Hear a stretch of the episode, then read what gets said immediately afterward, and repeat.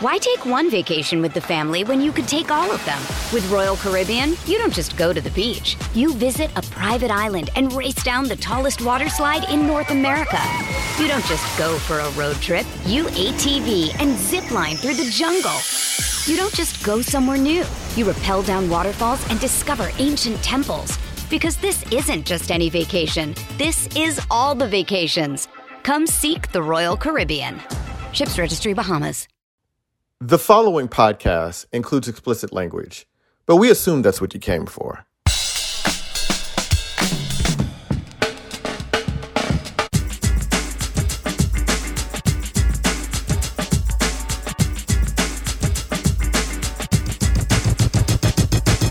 Hi, I'm Josh Levin, Slate's national editor, and this is Hang Up and Listen for the week of October 24th, 2022.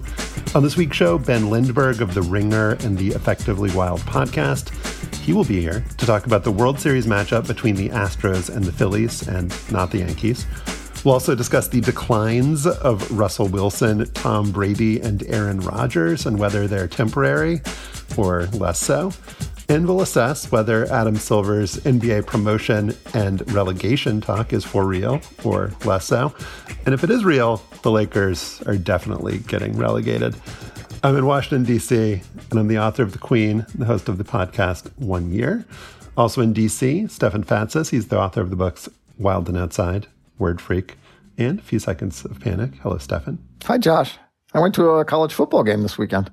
Say more. Brown against Cornell, Joel.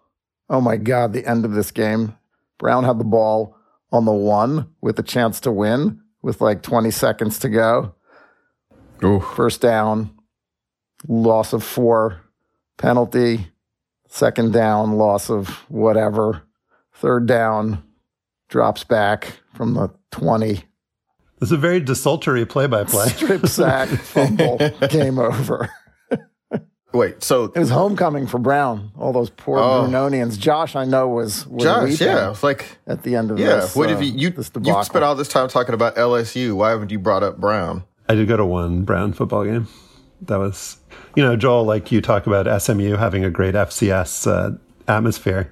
Delightful for a few thousand fans and friends. Just you know, nice, nice little, little, nice little stadium, nice little atmosphere Some of us, there, though. some of us grew up with the hundred thousand. You know, it's hard to to make the steep the steep climb down.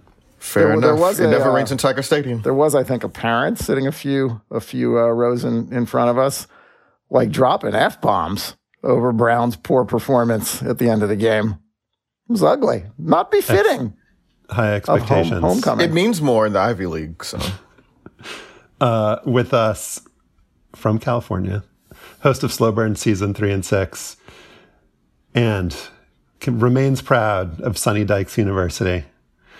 Uh, Joel Anderson, I liked how there was a little bit of sorrow with your having to troll Kansas State. You're like, you know, these guys they played really hard, but you know, I just have to say, L State, you know, with a little with a with a tear going down your down your face. those boys fight hard, man. And for people that aren't old enough, they also I still think of Kansas State as the program that you know, like the little program that could. Um, you know, a lot of people don't remember that that was probably the worst FBS program in the country as recently as like a generation ago. And so, you know, I kind of always have a little soft spot for them when they put up a good fight. But uh, you know, they were against the they were up against the number eight, now number seven team in the country uh, on their home field for homecoming blackout. I mean, you know, you just kind of that's a that's a tough environment for any program to go into, let alone K State. So for kids, you know, growing up now, you know, like how Nebraska is really terrible. Like that's how Kansas State used to be.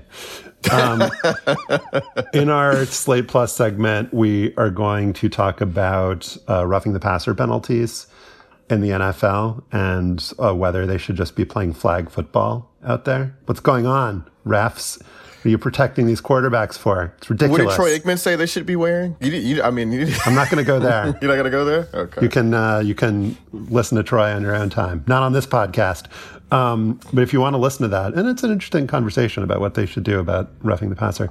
Um, you need to be a Slate Plus member. And we have a special announcement um, that for a limited time, you can get six months of Slate Plus for just twenty nine dollars. It's a, wow. a, a, good. That's really uh, good. That's a good deal. It is a very good deal. Yeah. It's fifty percent off, and as a member, you'll get no ads on any Slate podcasts. You get unlimited reading on the Slate site. You'll get member exclusive segments of Hang Up and Listen and other shows, and member exclusive episodes, One Year, Slow Burn, etc. Um, sign up for Slate Plus at slate.com slash hangup plus.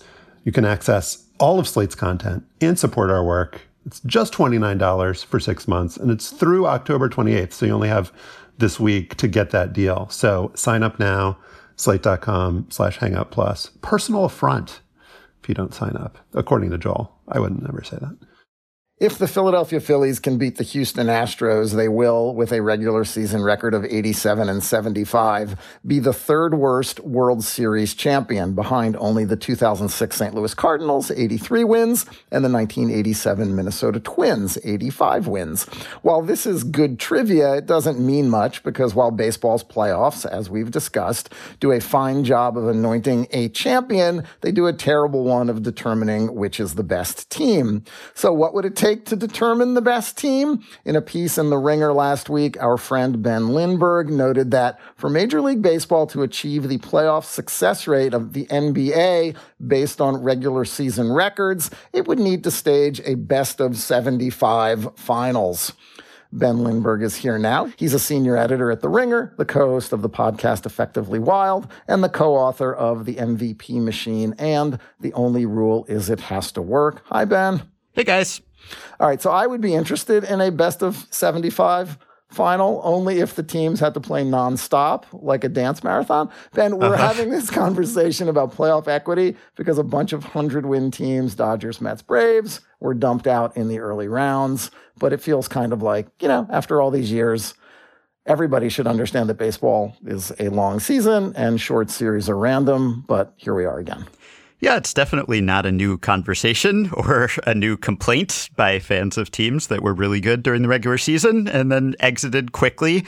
I guess it kind of came to the fore just because you had a confluence of a few very good teams getting knocked out in quick succession, and you also have a new playoff format and expanded playoff field. Not that that was really directly responsible for the upsets we saw, it's more just a function of baseball. So I like your they shoot baseball players, don't they idea and proposal for the playoffs, but I'm not sure that that would work with uh, appetites from TV audiences, let alone the weather, which has already become uncooperative. Do you think the MLB cares though about those hundred win teams losing ahead of the World Series? Because I think about in like college football or whatever, or, or, or, or, actually the March Madness is probably the better thing. Sometimes like Duke loses and they're counting on Duke to bring in viewers. So like it probably is better for Major League Baseball if those really good teams make it to the World Series. But like, do you get the sense that that even really matters to them?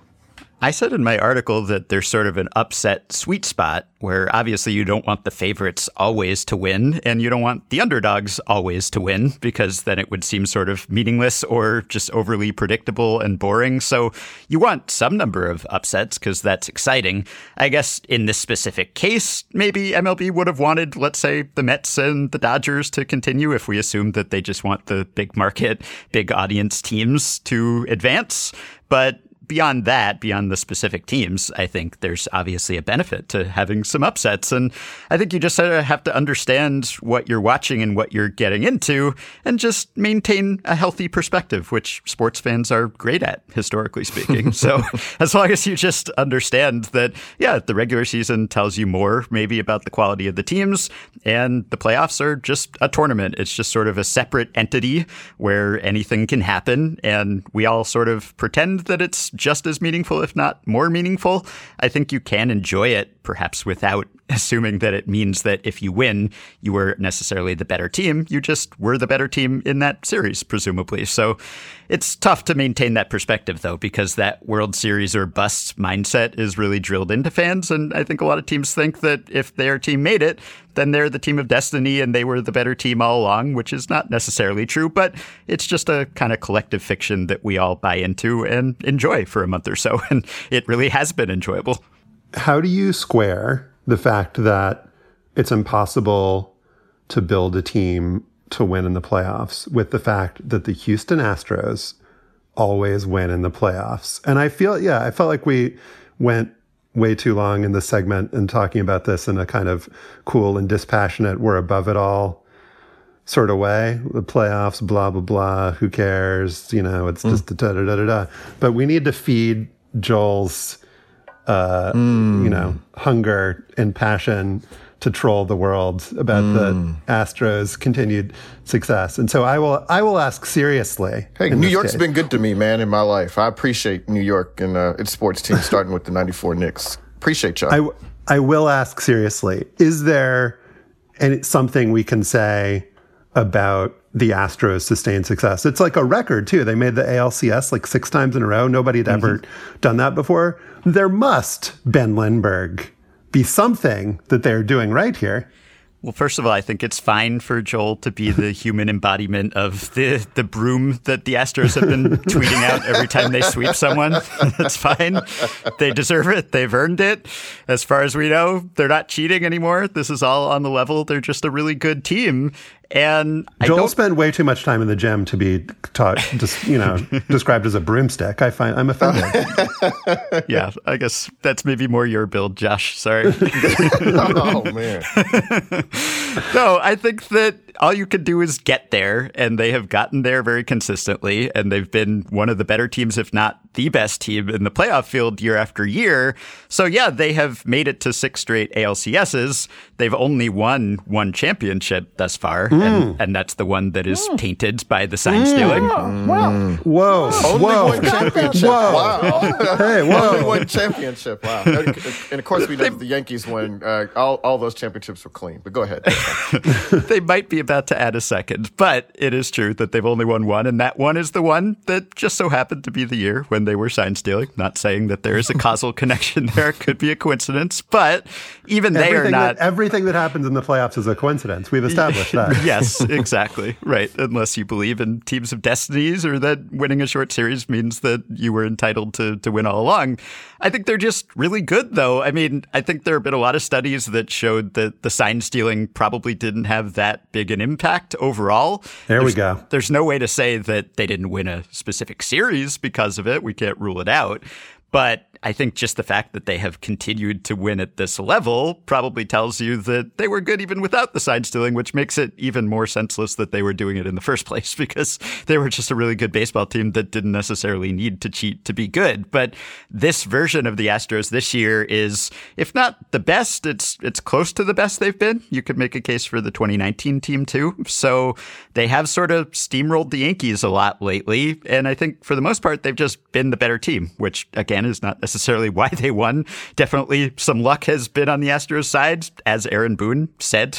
Maybe he shouldn't have said that, but he did say it, and perhaps there's some truth to it. You you have to have some luck on your side to sweep your way through the playoffs, but you also have to be good, and the Astros are very good too. Yeah, there's no doubt the Astros pitched better, they hit better, they played better. The Yankees made errors. Um, and the Yankees also had injuries, and the Yankees were cycling through shortstops and having Giancarlo Stanton play left field for the first time in like three years in Yankee Stadium. I mean, it was not, you know, it was not the stable team that the Astros rolled out. And that's to take nothing away from the Astros. They kicked their asses. Um, yeah. Before we, can I just back up for one second, Ben, because I've heard a lot of, and Joel has his finger up to talk about the Astros, and let's do that. I have one quick question, which is that for all of the tinkering with the playoff format, the one thing that I haven't heard is that if we really care about the the teams with who who win more games during the regular season having an advantage, you know, we saw this year they got um, all game, all home games in the first round, this new first round of the playoffs. Has anyone floated the idea of making the team with the worst record have to win more games in a series? Like, you know, I, I have would... not heard it seriously considered here. That's what they do in the KBO in Korea. Right. They do that. They they start off the the worst team with a deficit at least in some rounds, and they have sort of a ladder where you have to work your way up, and the lowest seeded team plays the next lowest seeded, and then eventually they get to the higher seeds, and so it is a more predictable outcome. The better team wins more often. So I think if you wanted to actually have the playoff results reflect the regular season results more reliably without playing a best of 75 series and having only mm-hmm. Stefan Fatsis tuning in by the end, I think that wouldn't be a bad way to do it but it would there be way more an fun adjustment. Ways you could, right? There are way more fun ways you could advantage the team with the best record. You could give them like ladders in the outfield. You could move the fences. You know, you know, just give them, just give give them a com- completely easy path and not make them earn it, Stefan. Yeah, sure. Just you know, take a fielder away from the worst team, mm-hmm. whatever, whatever it takes. Some weird, wacky version of baseball. Yeah, yeah. yeah. But you, you could also just accept that sure. it's weird and wacky and weird stuff happens. So that's what we've been living with to this point. Can I ask a question that's sort of weird and off the wall here? Because this occurred to me um, as a longtime Astros fan. They were in the National League for 50 years until 2012. And now all of a sudden they've moved over to the American League and have become, become dominant. And I'm just, I'm just, even I'm asking you, Ben, and even you, Josh, and stuff. And like, is it weird for you all to think of the Astros as an American League team? Because when I grew up, like, the Cubs, the Reds, like those were their rivals, and like those were the games that you counted on to fill up the home stadium. And now it's just like, eh, they're in the American League playing the fucking Mariners and the Angels, and that's supposed to mean something. Um, but like, have you all gotten adjusted to that? The idea that the Astros are an American League team now? It took me a little while to get used to the new alignment, yeah. But at this point, basically, the leagues are like conferences. I mean, there's just no difference between them. We have a universal DH now. There isn't any real league li- rivalry. There aren't really any differences in, in the rule sets or anything. And so a lot of that historical AL NL rivalry, like, you know, the World Series and the All Star game really means something for bragging rights between leagues.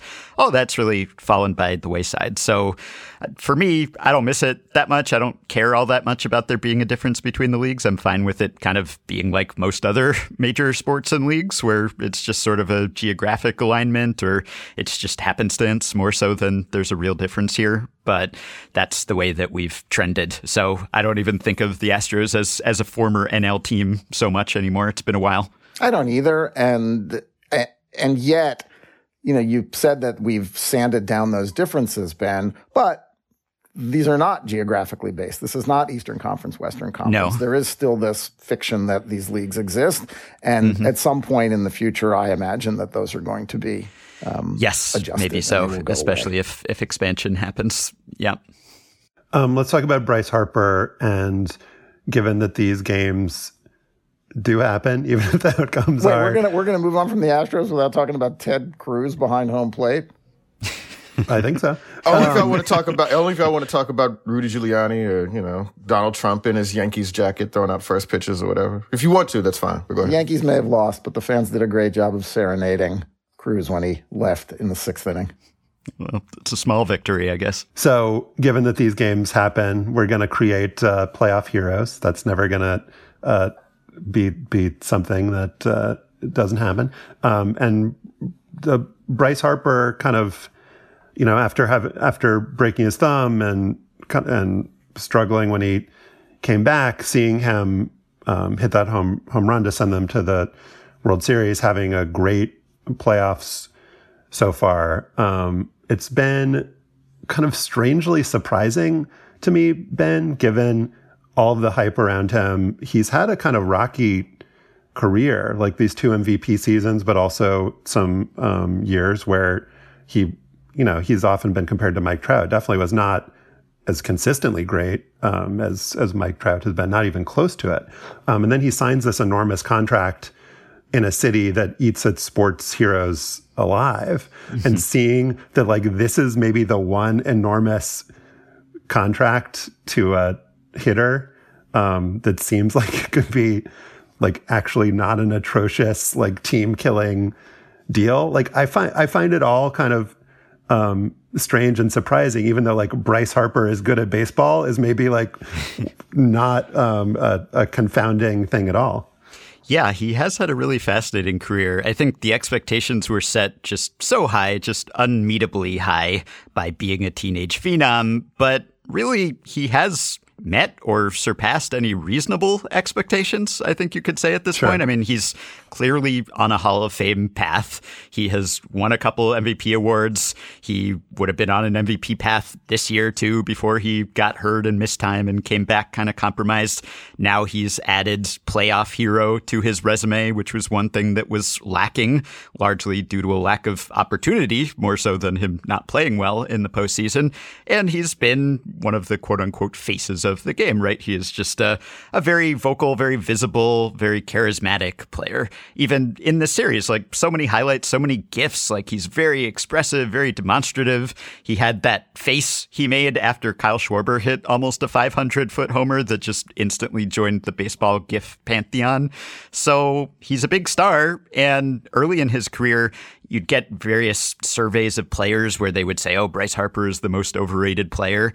But really, you can't call him overrated anymore. He's just really good. He's been one of the best players in baseball for a while now. And yeah, it's great. Like you sign a superstar to a big contract, and he really ingratiated himself with Phillies fans right away, almost pandered to them, I guess, and just sort of, you know, got some cheap heat just by talking up Philadelphia as a place and all the things that Philly fans want to hear out of Philly players. But he has backed that up by winning an MVP award and now being a postseason hero. And you can't really count on the bat being in the hands of your high priced superstar at that big moment. It just so happened this time, you know, if the batting order had lined up differently, he would not have had the bat in his hands at that point.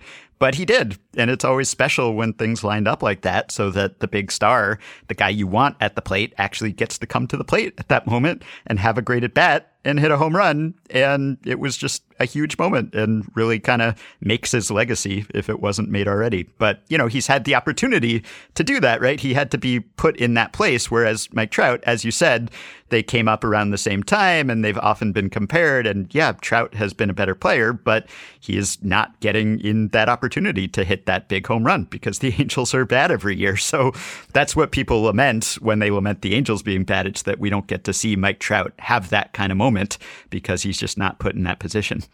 And it's the narrative is playing itself out in the way that that that Harper and his father sort of orchestrated when he left Washington for Philadelphia. I mean, the one thing they played up was that he was committed to the city, no opt outs in his contract, which was very mm-hmm. rare for a Scott Boras client. His father is still talking about why Bryce connects so well with Philadelphia. I think it's because I was an iron worker. I'm blue collar. He was raised right. in that kind of a family. Your kid has a $330 million contract, but these narratives do persist. And this is the rare case where performance meets story. And if they win the World Series, they're going to need the Philly cops to go on like triple special overtime. Right. Yeah. I mean, he hadn't been on a team that had won a postseason series until this year. And now they're winning largely on the strength of his performance. I mean, it's just one player on a team, but he's having, to this point, one of the best postseasons ever. So it's been a lot of fun to watch. Joel, what do you think of the city of Philadelphia? Maybe we can end there. I think Philadelphia is a lovely town. I've actually, you know, it's funny, and this isn't interesting probably, but uh, I don't think I've ever met anybody from Philadelphia that I don't like. So, uh, which is that's that's not a winning attitude, Joel. Come on. Yeah, I mean, I don't I don't have any beef with them, but I don't. I mean, you know, I mean, they don't want this either. Uh, but uh, um, I, I guess my question is so the the Yankees losing is representative of some larger uh, organizational problem. Apparently, like people are wanting the Yankees to do something. Um, but the Dodgers also, you know, they've gotten. I mean, they've gotten a World Series through this, and they've done really well.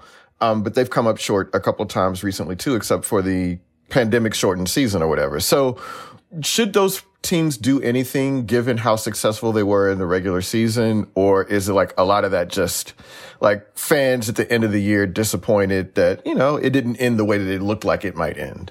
I think it's a lot of the latter and a little bit of the former, too. The Dodgers have just had one of the greatest regular season runs of all time.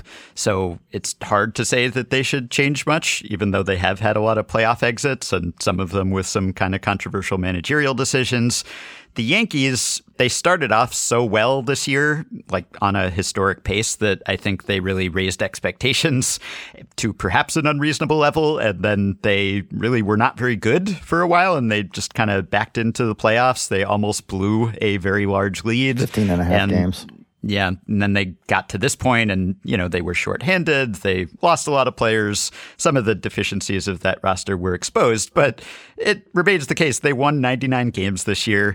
They haven't had a losing season since the early 90s. You know, most fan bases would be happy to have it the way that the Yankees have it, but I think it's partly the fact that they have not gone out and, other than Gerrit Cole in recent years, really signed the biggest ticket free agents. They've kind of tried to do what teams with lower payrolls might do and mix and match and find undervalued guys. And people expect the Yankees to go out if they have a vacancy at shortstop, sign Carlos Correa. If they have a hole at first base, sign Freddie Freeman.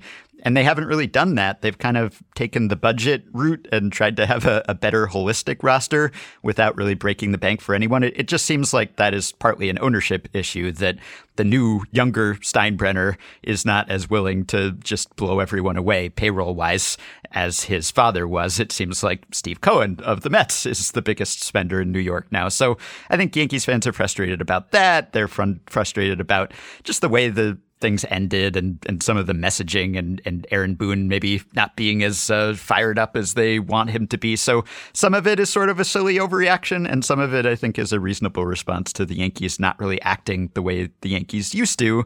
In good ways, but also in some bad ways too. But, okay, okay. One yeah. one word answer: Will they break the bank for Aaron Judge?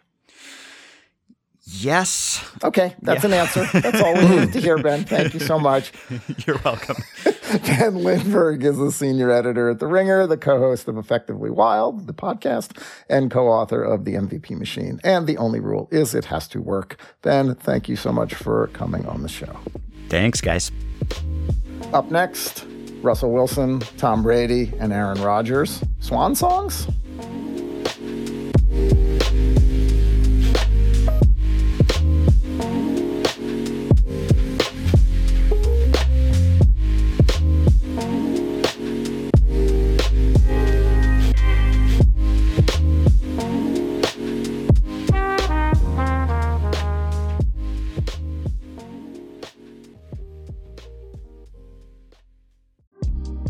Apple Card is the perfect cashback rewards credit card.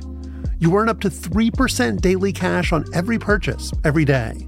That's 3% on your favorite products at Apple, 2% on all other Apple Card with Apple Pay purchases, and 1% on anything you buy with your titanium Apple Card or virtual card number. Visit apple.co slash card calculator to see how much you can earn. Apple Card issued by Goldman Sachs Bank USA, Salt Lake City branch, subject to credit approval. Terms apply. On Sunday, quarterback Russell Wilson sat out of the Denver Broncos' loss against the New York Jets, reportedly due to a torn hamstring. This came just days after social media went wild with reports that his signature sandwich, the Dangerwich, had been taken off the menu at Subway due to his extremely bad acting and or his extremely bad play while Subway insists that the Dangerwich sub was simply cycled out in favor of, quote, some new craveable options. My perusal of Subway's online menu calls that claim into serious question. Joel, as someone known for his football acumen and extremely questionable food takes, what do you think is less palatable? Wilson's nearly league worst quarterbacking statistics or pepperoni, salami, black forest ham, bacon, provolone, lettuce, green peppers, tomatoes, banana peppers, yellow mustard, and mayo on Italian herbs and cheese bread. And before you answer, let me remind you that if you want to make that a meal, it will cost an extra $2.99 you opened the door for this aside. So uh, I guess I haven't been to Subway in a long time because I mean there was a time when Subway did a great job of keeping me fed when I didn't have the money for many other options. And do they just have a quote sandwich board with signature signature sandwiches on it? Because I didn't even know. I saw the list of signature sandwiches and I was like, oh, is that like on a different board in in Subway? I haven't been in one in a long time. Um, so they have these new vault sandwiches. And there was the claim from like Subway PR is that, oh, we need to make room in the vault for these other sandwiches. like somehow it, it's just like they have the ingredients in the bucket. It's not like they, they need to like truck in the ingredients from like some, you know, island or mountain or somewhere. Wait, you're telling the, me that Derek Jeter doesn't personally make the grand salami for me? Um, there's the Vault Witch by Simone Biles. It's still in the vault. The Front Court Feast by Charles Barkley. What was your go-to um, Subway order, Joel? Well, I was I, I, was mostly just a turkey guy. Right, it's got turkey and no cheese on it. Um, you know, and I'll eat a half sandwich every meal. So for lunch and dinner, and this probably this. I mean, this I was doing up this up to like my late twenties. Um, so I, it's a good I don't deal. think they had signature sandwiches. If the, yeah, if, the, if the uh, turkey sandwich was named for Manu Ginobili, would you have ordered it?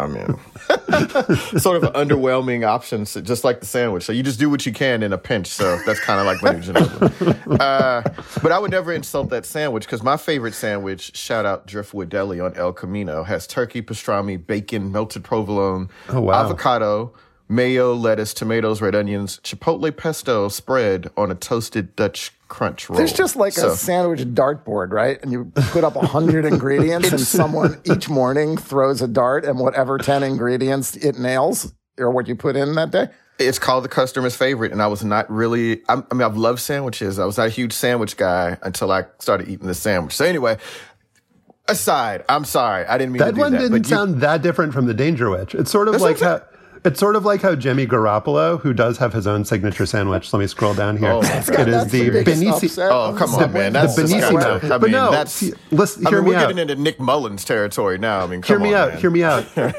like Jimmy Garoppolo, really handsome guy. Number one. Number number two. Um, he makes all these like amazing plays and then just makes horrible plays. And so like the the line between quarterbacking excellence and like a guy who is maybe should be a backup.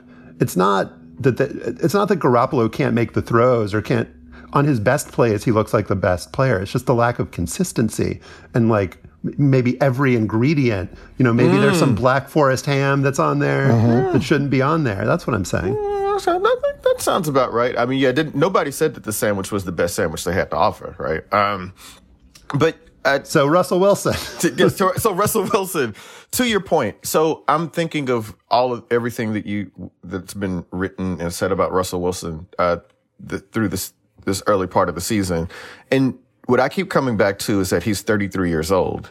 And do you know who else is 33 years old? Cam Newton. And and I say that because this is Russ's 10th season in the NFL. In John Elway's 10th season, the Broncos drafted Tommy Maddox in the first round. Dan Marino ruptured his Achilles in his 11th season when he was 32 years old. Joe Montana was in his early 30s when the 49ers brought in Steve Young. So I just wonder if perhaps we've gotten too used to the exceptions to the rule, like Tom Brady, uh, Aaron Rodgers, um, and not thought about what the actual life of an NFL player is. Like it could be that we are witnessing the aging process in Russell Wilson in the way that it used to be with NFL quarterbacks, that you didn't, you know, have a prime that lasted until you were 36 or 37 years old. Um, and it just seems like in that way, the Broncos just, I mean, I, I hate to say it this way, maybe brought you know, false bill of goods here, man. You know, this is not this this is not the Russell Wilson that anybody thought they were going to get, but maybe we need to start thinking that hey, everybody can't play till 45 like Tom Brady. Russell Wilson is, uh, you said 32 or 33? He's 33. 33. So he's a year older than Geno Smith, who replaced him in Seattle.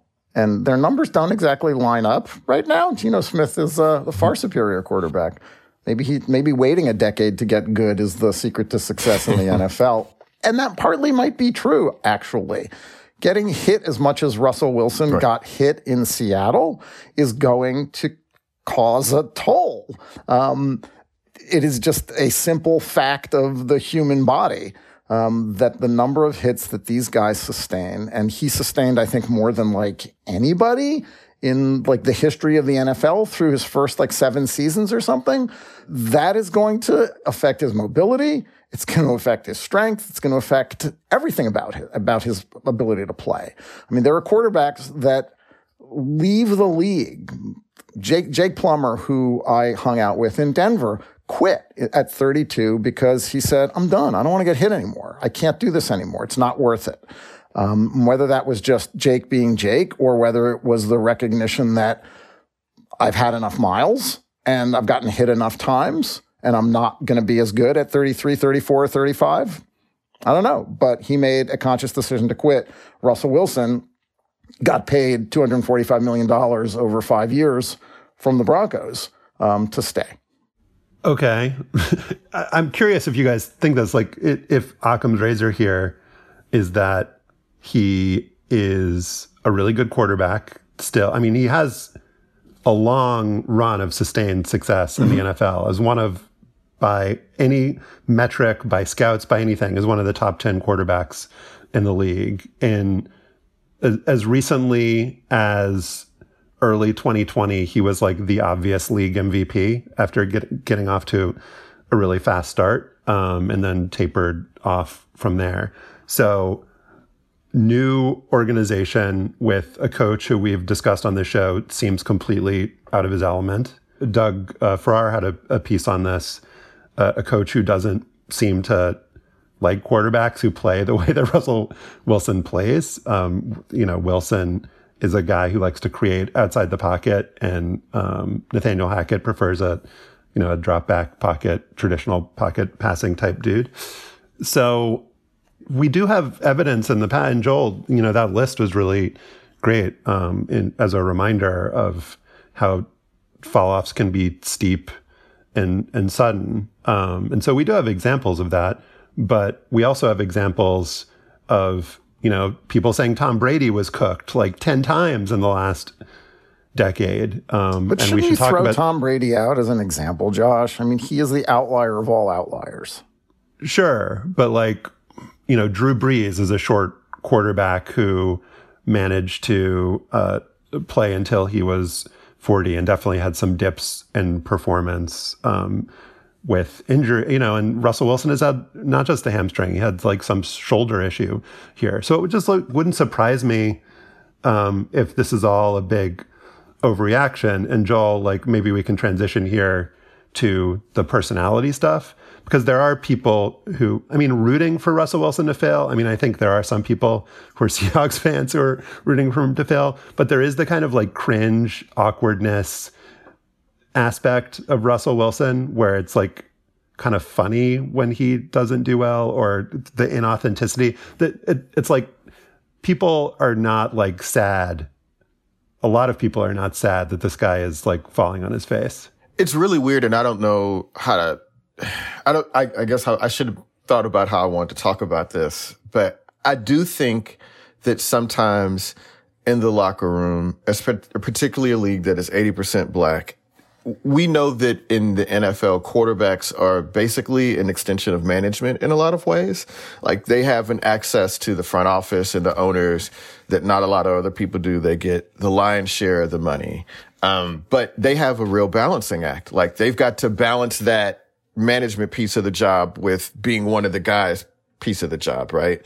And with a black quarterback, that expectation is going to be even more different. It's going to be even more awkward, um, because people sort of know, hey, you're putting on a face for the public, but you know, you're supposed to be down here with us too, you know? And I always just kind of wonder if Russell Wilson has really sort of struggled to maintain that in, in a way, in a way that makes everybody think that he's sort of fake. And there was a really interesting clip that was on the internet last week with Richard Sherman and Marshawn Lynch. And, you know, Richard Sherman, like everybody, has a podcast now.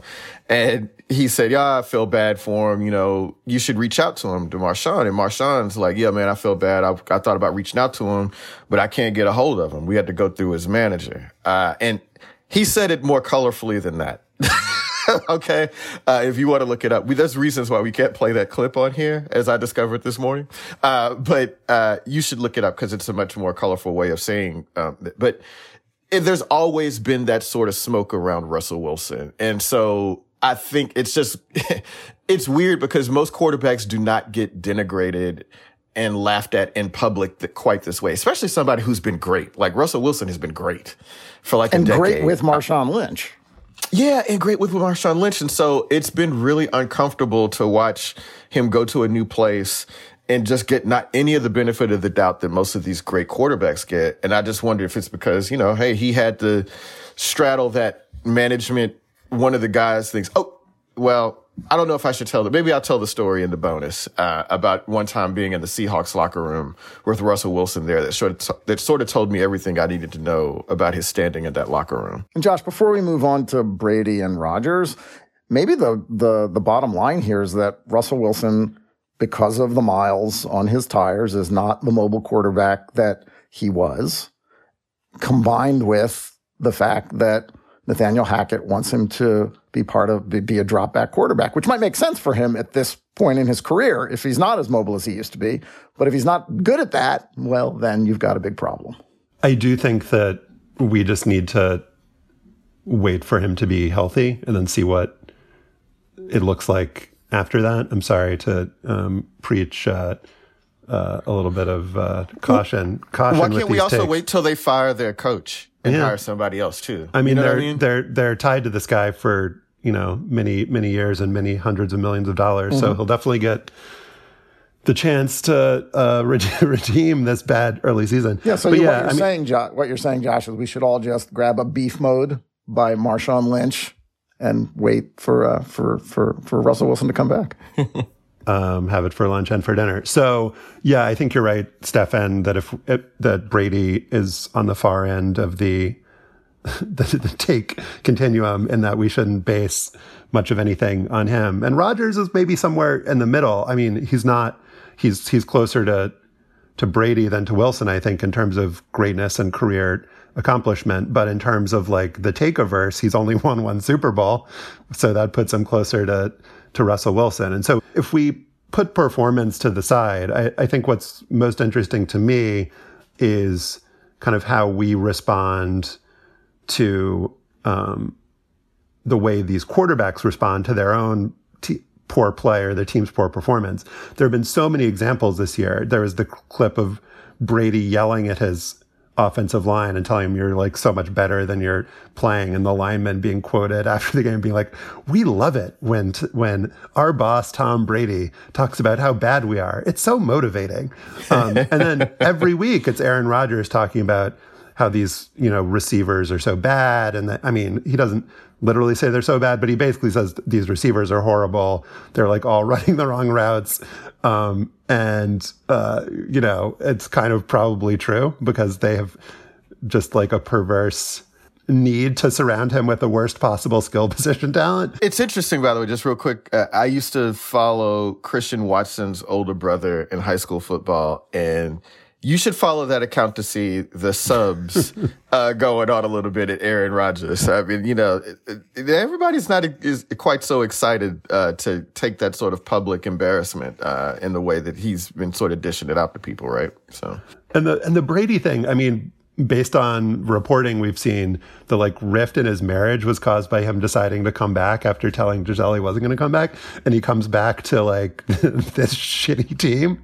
but wait, didn't I mean? We knew that it was going to be this bad, right? Like, I mean, I, I, I kind of don't. Well, everybody was like going into the season, like, they seem to be losing all their offensive linemen. And now in the season, it's like, wow, they have a bad offensive line. Go figure. Yeah. And with Rodgers going into the season, it was like, wow, they seem to have gotten rid of like Davante Adams and all their good receivers. Wonder how that's going to work out. Well, looks like it's, it's funny how in the NFL is out of all of the like major leagues that we that we follow, kind of the most unpredictable. I mean, you have the Giants and Jets with these like winning records and uh, blah blah blah, et cetera, and so forth. And yet, it is funny how sometimes exactly what you think is going to happen is what happens, and like even a Rodgers and a Brady can't defy that gravity, Stefan. But even with all that, do we do, do we expect this to happen to Tom Brady? you know, yes. and, and Aaron Rodgers. I mean, yes. I mean, is it Schadenfreude that you know yes. that it is happening? I mean, they lost to Carolina on Sunday, and you know, I read a wire service story of the recap of the game. Like every paragraph was hilarious. The Panthers lost 12 of 13 games playing with a third string quarterback, interim head coach. Mike Evans drops a 64 yard wide open pass. They're three and four. Brady's never been under 500 after eight games et cetera, et cetera. Oh, they traded Christian McCaffrey and they're tanking. Um, so there is some joy in watching this happen, of course. I mean, not that I wish ill on Tom Brady or anybody. Why wouldn't you? I mean, and here's the thing every quarterback, every great quarterback we've seen in our life has pretty much ended this way, with the exception of John Elway and maybe Joe Montana, who had sort of a decent second act with the Chiefs. But uh, it always looks embarrassing and sad. Like I felt bad for Peyton Manning at the end of his career. And so it could just be that this is what it's going to be like. And we get the, you know, you, you can choose to laugh or you can have a little empathy. And uh, I'm just going to choose to laugh, actually. Up next, Adam Silver talks about relegation.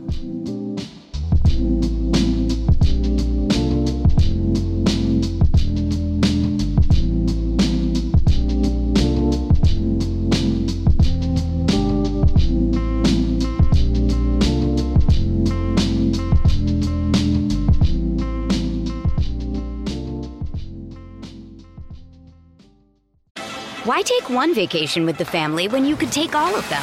With Royal Caribbean, you don't just go to the beach. You visit a private island and race down the tallest water slide in North America. You don't just go for a road trip. You ATV and zip line through the jungle. You don't just go somewhere new. You rappel down waterfalls and discover ancient temples. Because this isn't just any vacation. This is all the vacations. Come seek the Royal Caribbean. Ships Registry Bahamas. If your favorite NBA team is bad this year, like really bad, there's some hope at the end of the 82 game slog. The projected number one pick is seven foot four French phenom Victor Wembanyama, someone we've gushed over plenty on this show the past couple of weeks. Landing Wembanyama is the gold pot at the end of the rainbow, and at least several teams seem poised to take that path. Because the incentive to be terrible is so great this season, NBA Commissioner Adam Silver and the league office are closely watching the bottom of the league standings. According to a recent ESPN.com report, Silver told Phoenix Suns employees that the league has considered a number of measures to prevent teams from tanking, including relegation to the G League. Stefan, uh, relegation probably it, just hearing that term excited you. But Silver later said that relegation would be too destabilizing to the league, but that the le- NBA would be thinking of ways to keep teams out of the Wembanyama sweepstakes. As someone who follows European soccer closely, do you think relegation is actually not a terrible idea for the NBA? Let's be clear. So Silver, while talking and apologizing to Suns employees, said that relegation would mean demoting and promoting, as you said, to and from the G League, which would, quote, so disrupt our business model. And even if you took two teams up from the G League, they wouldn't be equipped to compete in the NBA, he said. Well, duh, the G League isn't the answer. The answer is within the NBA itself Joel, and I'm going to ask Josh to recuse himself from commenting until Joel comments here. Longtime listeners may remember my NBA Pro Rel proposal from the December 15th, 2014 show. It was a topic at the time because the NBA was lopsided. The West was way stronger. West team owners were upset because it was harder to make the playoffs. Mark Cuban floated a plan to move Chicago, Detroit, Indiana, and Milwaukee to the west, and Dallas, Houston, San Antonio, and New Orleans to the east. That obviously went nowhere. But that was dumb anyway, because as we've seen fortune shift, my clear and sensible plan was and is this expand to 32 teams, Seattle, Vegas. One NBA, Joel. Conferences divided into two divisions, initially based on the finish from the previous season, 16 teams in each division imbalanced schedule and shorter season, 45 games against teams in your own division, three times per season, 30 games against teams in the other division, home and away. The top 12 from the first division make the playoffs, plus four teams from the second division. The top four in the second division then move up to the first division next year. The bottom four in the first division move down. So, no effect on sponsorships, attendance, national or local TV schedules. Everyone is still in the NBA. Everyone still has a shot to play for a championship at the end of the season, but one quarter of teams move every season. The weaker teams then have something to play for. You do need to build in some sort of financial or draft incentive to moving up. But this serves the purpose of de emphasizing tanking. It gets rid of the anachronistic division conference nonsense. We don't need the Atlantic Division with Toronto and a Northwest Division with Utah and Denver. And it gives fans something to root for and against. Wow, that's a lot to digest there. Um, but so, well thought through plan. Yeah, I mean, I guess because the issue here is that we want, don't want teams to subvert the competitive spirit of the league by trying to lose games for a guy like Wembanyama. So if Wembanyama comes into this system, who would be most likely to pick him? I think one of the the top four teams in the second division. Hmm. You got to give the shitty team something to compete for. So it's not the team with the worst record. But man, what are you going to do about those bad teams? Like, how how do those bad teams get good? Well, you can you can do a lot of things. You can then make the rest of the draft order you know, based on on on on records. You, there's ways to incentivize getting better. See, I guess the thing is, is that, and, and not that I think you've thought through this is really interesting. Uh, I, I, I, I hear what you're saying, and I take it seriously. I just think you don't need to take it seriously. in sports, teams are going to be bad um, for all sorts of reasons, and it's just really hard to legislate out bad teams and bad management. I guess the thing is, like, you're trying to reduce the incentive for teams being bad, but I just, I don't know. I mean, sometimes I think teams, uh, intentionally try to get bad, like maybe what the Spurs are doing right now. Like they realize that like that nine, 10 spot, maybe not for them and they just decide to get bad. But I think for the most part, teams just end up bad and it's hard to get out of that cycle. And I don't know that punishing them makes it better. Um, it, we, we only notice like the egregious examples, like the hinky teams or, uh, you know, the, the teams in, in Oklahoma City right now where they're clearly like not trying to be that competitive. But I mean, for the most part, I just think it's hard to stop teams from being bad. Yeah, but this, this I think is more makes a team reputationally bad. And as a fan base, you're like, I want to get out of the second division. I want to get up to the first division. It's what drives European soccer. I mean, that and the, you know, the hundreds of millions of dollars in revenue that you benefit from from moving up to the Premier League. But I think that that's something that's missing from sports. Like, you know, feeling shitty about your franchise and wanting them to, you know, tangibly, like it's noticeable. Like I'm in the second division. That sucks. We got to get out of there. So I don't think it's a terrible idea. If you want to use that as a pull quote on your, I'm going to on your jacket, then that's uh, I will I will allow it. Um, but uh, I think that it has a branding problem. Your imaginary new league, which is oh, it's not a first division and a second division, or maybe it is a first division and a second division, but just the idea that it's all still the NBA. Like, I think that would be a hard sell on owners and and fans um, that um, that we're all one big happy family with you know the Kings at the bottom of uh, Division Two, um, and then you know I think the thing that really rankles um, and that Adam Silver, I, I, think, is particularly trying to legislate against is a situation where, um, let's talk about this season, for instance, um, with the plan. What they really don't want is teams trying to get out of the play in and like trying to get into the into the lottery. Into the lottery. So the the way that it works now is that there are six teams in each conference that are guaranteed a playoff spot, and then you have teams seven through ten who are in the plan to try to get into the main playoffs, which I think we all agree is a really great um, shift that the NBA has has made. Makes the um, opening days of the postseason more exciting. More teams get potentially uh, involved makes uh, it a little bit less secure for the top teams and makes them try more during the regular season.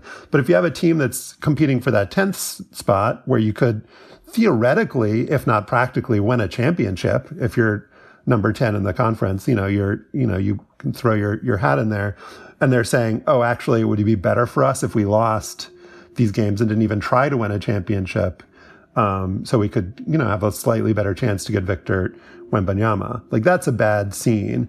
And so any um, structure like yours, Stefan, if you've got 12 teams in the top division, you don't want a situation where um, 16. You know, you get an injury or something happens and the best strategy is to lose on purpose, get into that bottom division, get the high draft pick and immediately kind of bounce back up. You want to make sure teams are fighting like hell not to get relegated. But right. then it's like, oh, well, if they're real bad like punishments for getting relegated, then the owners won't want anything to do with that. Yeah, you know, these are complicated matters. I mean, and all of them revolving around revenue generation. I mean, the problem with the play-in game is that you know, we were talking about baseball's structure earlier, and I alluded to the NBA and playoff success. In best of seven series in the NBA, the better team, the better regular season record advances like 80% of the time. The, the success rate of seven and eight seeds in the NBA playoffs is kind of like, you know, 13 and 14 and 15 seeds in the NCAA basketball tournament. There's not a lot of incentive to being the eighth seed other than you get, you know, a few extra, you know, a couple of home games probably in the playoffs. But also, I, I think that that um, kind of more mechanistic way of thinking about things, the kind of championship or bust, you know, rings or banners or bust mentality, Joel, is that it just erases basically the, if not the entire reason, but like an enormous reason why we follow the teams that we follow. We we enjoy our our teams making the playoffs and thinking that they have a chance and having a strong, you know, a 46 re- win regular season when you're like happy more than half the time your your team plays. And so um, it, it just kind of er- erasing that and having the mentality of like if you're probably going to lose in the first round of the playoffs, why even try to win? That I think is even almost more destructive. But that's where we are, right? I mean, you're suggesting that like but we should we should be play-in? incentive we should in, be incentivizing teams to be like near the bottom of the playoff ladder. Like we like a lot of a lot of teams are like we don't want to be on the, you know, kind of mediocrity escalator where you're just like fighting to get to the bottom. But like as consumers of the sport, we want more teams that are like struggling and trying desperately to be like those 46 win teams. That's what makes the competition better and more interesting. Don't you think that's some of that is a change in media narrative over the years? And I don't, I don't want to uh, over, you know, give the media too much credit for how this has uh, changed in recent years, but it's been basically if you're not competing for a championship, then it's a failure now. It seems at least that much more, uh, to be the case than it used to be when I was growing up. Like it used to be like if you were the Portland, I mean, it was disappointing for the early 90s Trailblazers to not have won a championship. But if you were competitive for a good number of years, or you were those Utah Jazz teams that had Karl Malone and John Stockton, like it wasn't necessarily considered a resolute failure if they didn't win a championship. Like it was good and important to be a competitive team. And I just kind of feel like now it feels like we've kind of locked into a cycle where it's like, oh my God, if the Lakers don't do it, you know, I mean, obviously the Lakers, uh, their, their, their problems are a lot more than that. But like, let's just say if you're a team that keeps coming up short, um, and it feels like it's a lot more of a dire situation than it used to be. Um, and I don't know, I don't know what maybe the change for that is. Like I, you know, I have a friend that says that the 73 and 9 Warriors really changed like the importance of the regular season for everybody in the NBA. That people saw that, oh, well, it doesn't really matter if you, you know, the way that we treated that team for not winning the championship, that it sort of made everybody recalculate and be like, well, wait, what are we putting all of our effort into winning the regular season and having a great regular season? Because if we don't win a championship, then it's going to be seen as a failure anyway. Mm-hmm. Yeah, I think there's probably something to that. And I think, Stefan, maybe we can end by talking about the Lakers and the Utah Jazz as, as case studies. So the Lakers are 0 and 3 and have looked really gross while being 0 and 3, just shooting an absolutely abysmal, um, you know, 20, low, low 20s percentage from three, just looking completely discombobulated, you know, Russell Westbrook um, being terrible, everybody asking about Russell Westbrook being terrible, and like LeBron already being sick of answering the questions. And so, um, three games into the season, three games into the season. And so, yeah, like, don't you think that was a little bit of acting? We could talk about that later, but I just like, I feel like that's like, I'm going to make this a deal so yeah, that yeah. everybody no, knows it's a deal anyway. So. I agree. I agree with you, Joel. Mm-hmm. But, um, so yeah, like in, in this universe, um, we can think about what this means for the Lakers. We can think about what it would mean for the Lakers and the NBA, a universe in which the Lakers being terrible would mean them getting bumped down and whether anyone would ever consent to that. And then um, the Utah Jazz, they got rid of Donovan Mitchell and Rudy Gobert for a huge um, pile of draft picks after, as Joel has noted, a consistent run of success, best regular season um, team in the West, I think a couple years ago, never had the playoff success. We're going to blow it up. Um, and now the, the plan was we're going to get this pile of draft picks. We're going to sell off all of our vets. And then we're going to be at the top of the heap for the Wembanyama sweepstakes. Now they're 3 and 0. They have this really like frisky team of castoffs. Uh, I watched a lot of the game against the Pelicans. I mean, they're a tough team to to play against and defend. Like, you know, they got a lot of guys who can shoot. They got a lot of guys who are trying extremely hard, which goes a long way in the regular season. And Stefan, um, you know, the commentary about it is like, wow, Danny Ainge, his like plan isn't really, you know, working out here. Like they're, uh, you know, they're they're going to get rid of Mike Conley. They're probably going to get rid of Jordan Clarkson. And all these guys. Like if the ceiling of this Jazz team that's had a frisky start is like, yeah, maybe they could be 500. Um, it's not going to last. Like that's obviously not great for the long term future of the franchise, and so you, we've got to we've got to tear it down. Like that seems bad. It does seem bad, especially if, oh, we're looking pretty good. We've stockpiled draft picks already. There's a tremendous amount of value in the mid to late first round and even in the second round of the NBA draft. We could be really good again. No, I mean, compared to the number, the, the top I know. three to five, like it's, it's, you, I know there's a drop off. Yeah. Um, huge, huge, like a, a Marianas Trench drop, drop off. But you stockpile, you get somebody that turns out to be really good. And, you know, one of those, you know, your Manu Ginobili's, say, Joel, you know, that you get value for later in the first round. And then you, you, you know, this is the NBA way. Then you supplement that with, oh, we've got a shit ton of cap room and we can go out and sign someone at the right moment. And I imagine that's the thinking here. But you're right. Like the the problem for teams that are forecasting this is that the guys that are on those teams they want to do well so that they can stay in the NBA. They don't want to roll over so that you can get, you know, a top 5 pick and then cut me. It'll I mean, be really interesting, Joel. I mean, the the Utah thing will probably not be sustainable, but it would be really interesting what um, Adam Silver would have to say or what he would do if like the Jazz go you know, they start out 14 and 6 and then just start selling off players. Like that that's not something that like anybody had an- anticipated. No, it's not. I just want to circle back for a second because you know Stefan did it, and I got to mention it. So you would you would tank for a two time All Star. So you would tank for Jeff Ruland, or you know Terry Porter, Jim Paxson, somebody like that, Norm Nixon. That's, I mean, imagine tanking for a two-time All-Star along the lines of Manu Ginobili. Rashard Lewis, two-time All-Star. Would a team tank for him? I don't know. Maybe.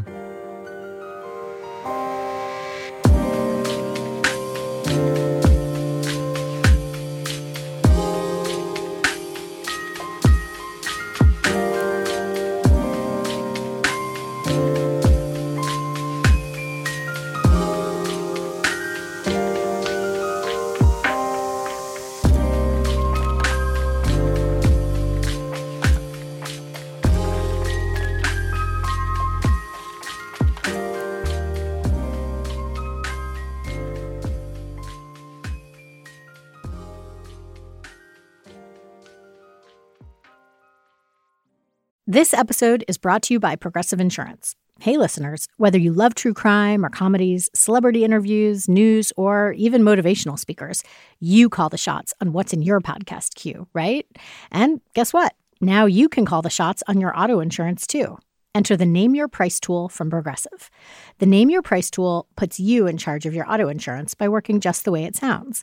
You tell Progressive how much you want to pay for car insurance then they'll show you a variety of coverages that fit within your budget, giving you options. Now, that's something you'll want to press play on. It's easy to start a quote, and you'll be able to choose the best option for you fast. It's just one of the many ways you can save with Progressive Insurance. Quote today at progressive.com to try the Name Your Price tool for yourself and join over 28 million drivers who trust Progressive. Progressive Casualty Insurance Company and Affiliates. Price and coverage match limited by state law. And now it is time for After Balls, sponsored by Bennett's Prune Juice, endorsed by Kenny Sailors, who says it was okay. ESPN's Sam Borden last week sought to commemorate an important NFL anniversary 20 years since the last barefooted kick, an extra point by Jeff Wilkins of the St. Louis Rams.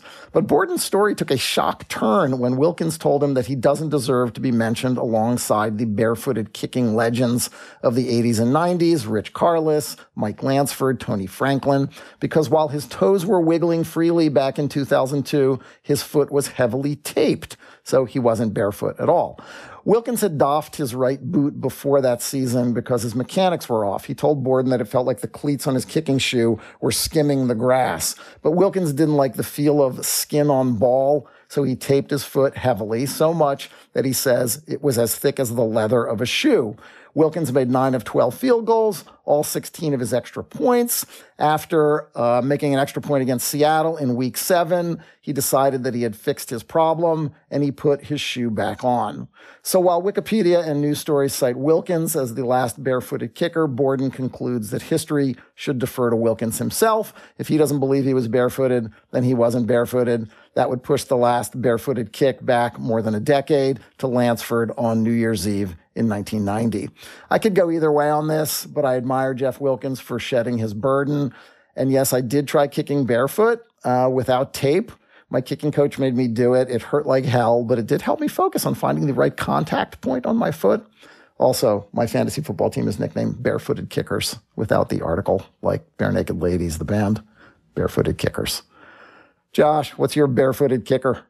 I think I've talked about this on the show before, but since Stefan is reheating his 2014 relegation idea, I'm just going to go for it. And in fairness to me, I don't remember when or in what context I talked about it. So uh, enjoy. This is a recipe for sports happiness that I've thought a lot about. And um, I'm going to start zoomed way out by saying that it's possible to divide up all realms of human experience, not just sports experience, into four different boxes or categories. So if we have one axis that's expectations and another access axis that's results, you can then subdivide um, the expectation side into high expectations, low expectations, and subdivide the results side into victories and defeats or triumphs and failures or however you want to label it. So that gives us our four boxes.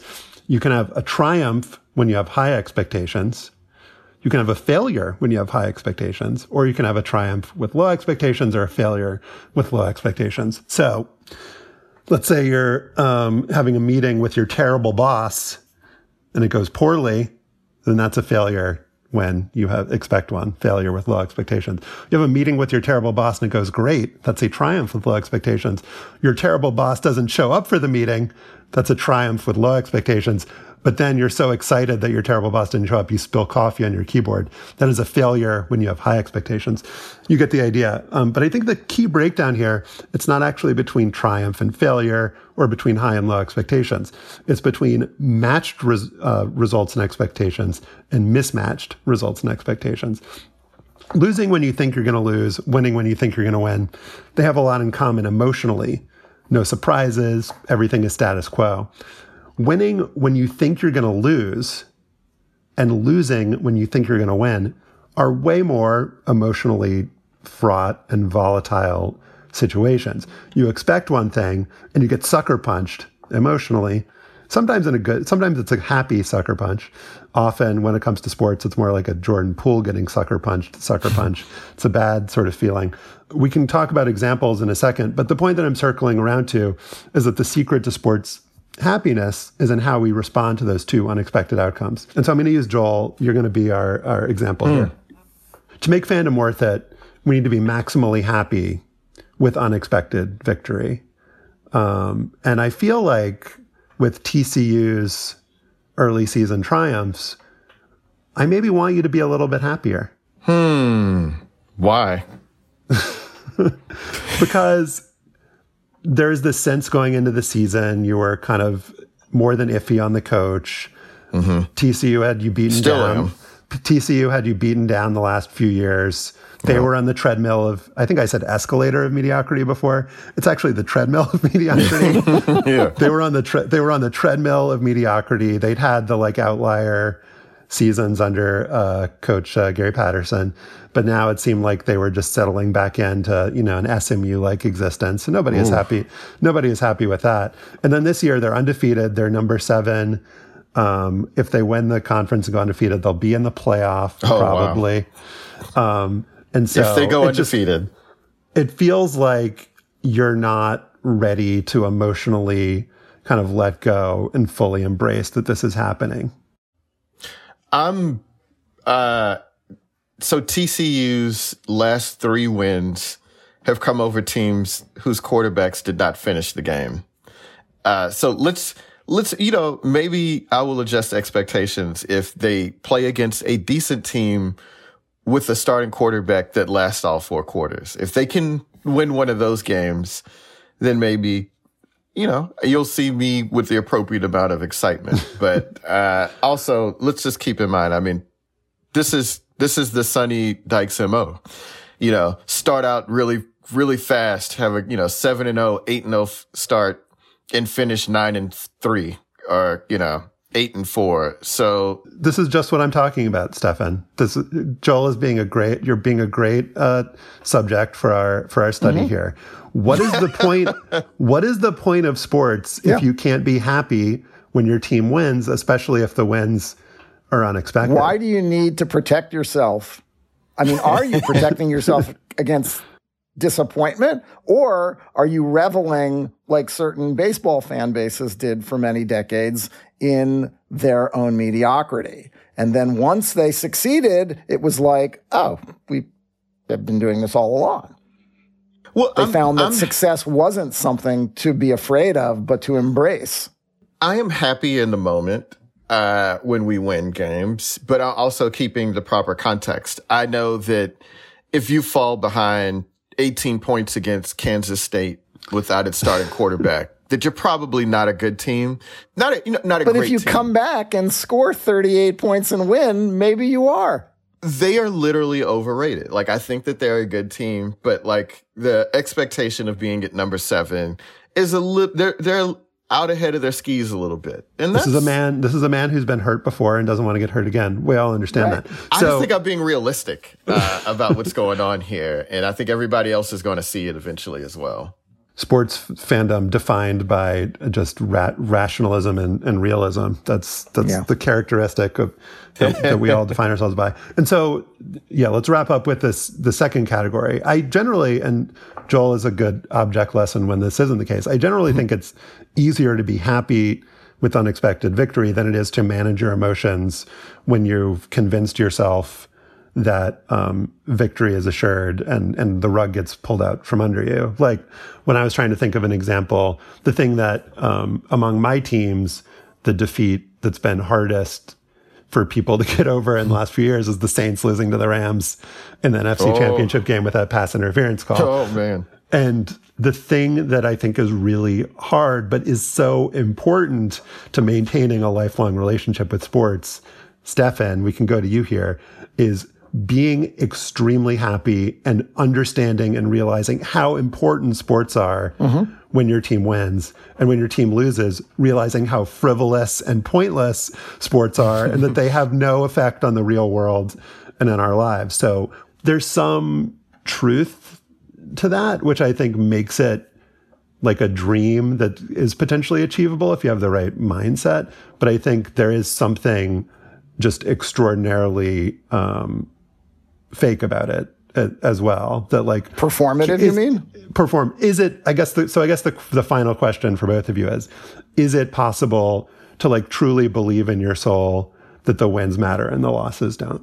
I would argue that you shouldn't convince yourself that the losses don't matter, that the whole point of this entire exercise of being a fan is to feel.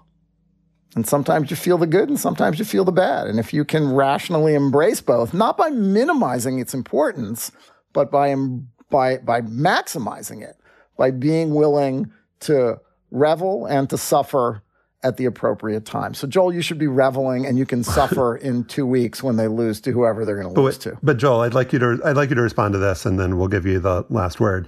I think everything you're saying is true, but where I would push back is yes, the losses matter and the wins matter, but we could say that maybe it would be healthier and achievable for the losses to sting and really matter in the moment. Just like Joel was saying that he's able to revel in the wins in the moment is it possible, Joel, to revel in the wins in the moment and also allow that feeling of happiness to carry carry you through the week or whatever. But with the losses, just be mad for like have it end when the game ends and then just like go through your week like nothing happened. Well, it's tough. Um, I think I've, I've, told the story here before when the Rockets defeated the Knicks in the NBA Finals in 1994.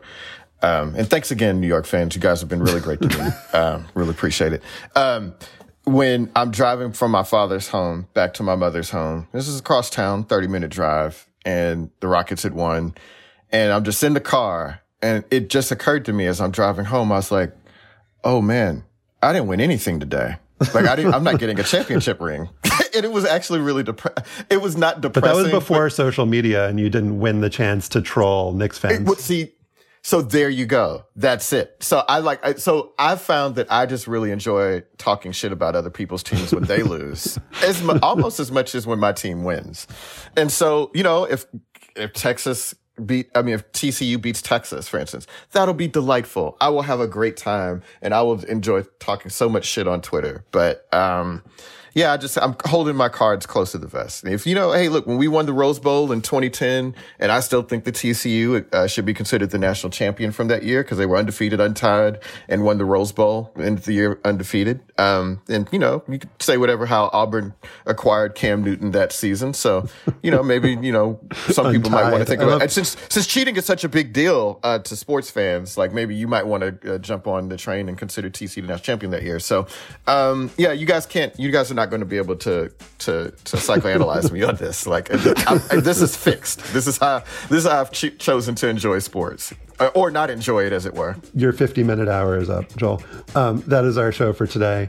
Our producer is Kevin Bendis. Listen to past shows and subscribe or just reach out. Go to slate.com slash hangup and you can email us at hangup at slate.com.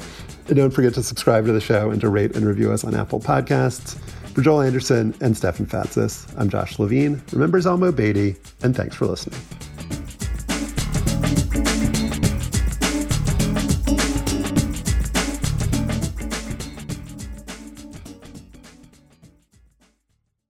It's time for today's Lucky Land horoscope with Victoria Cash.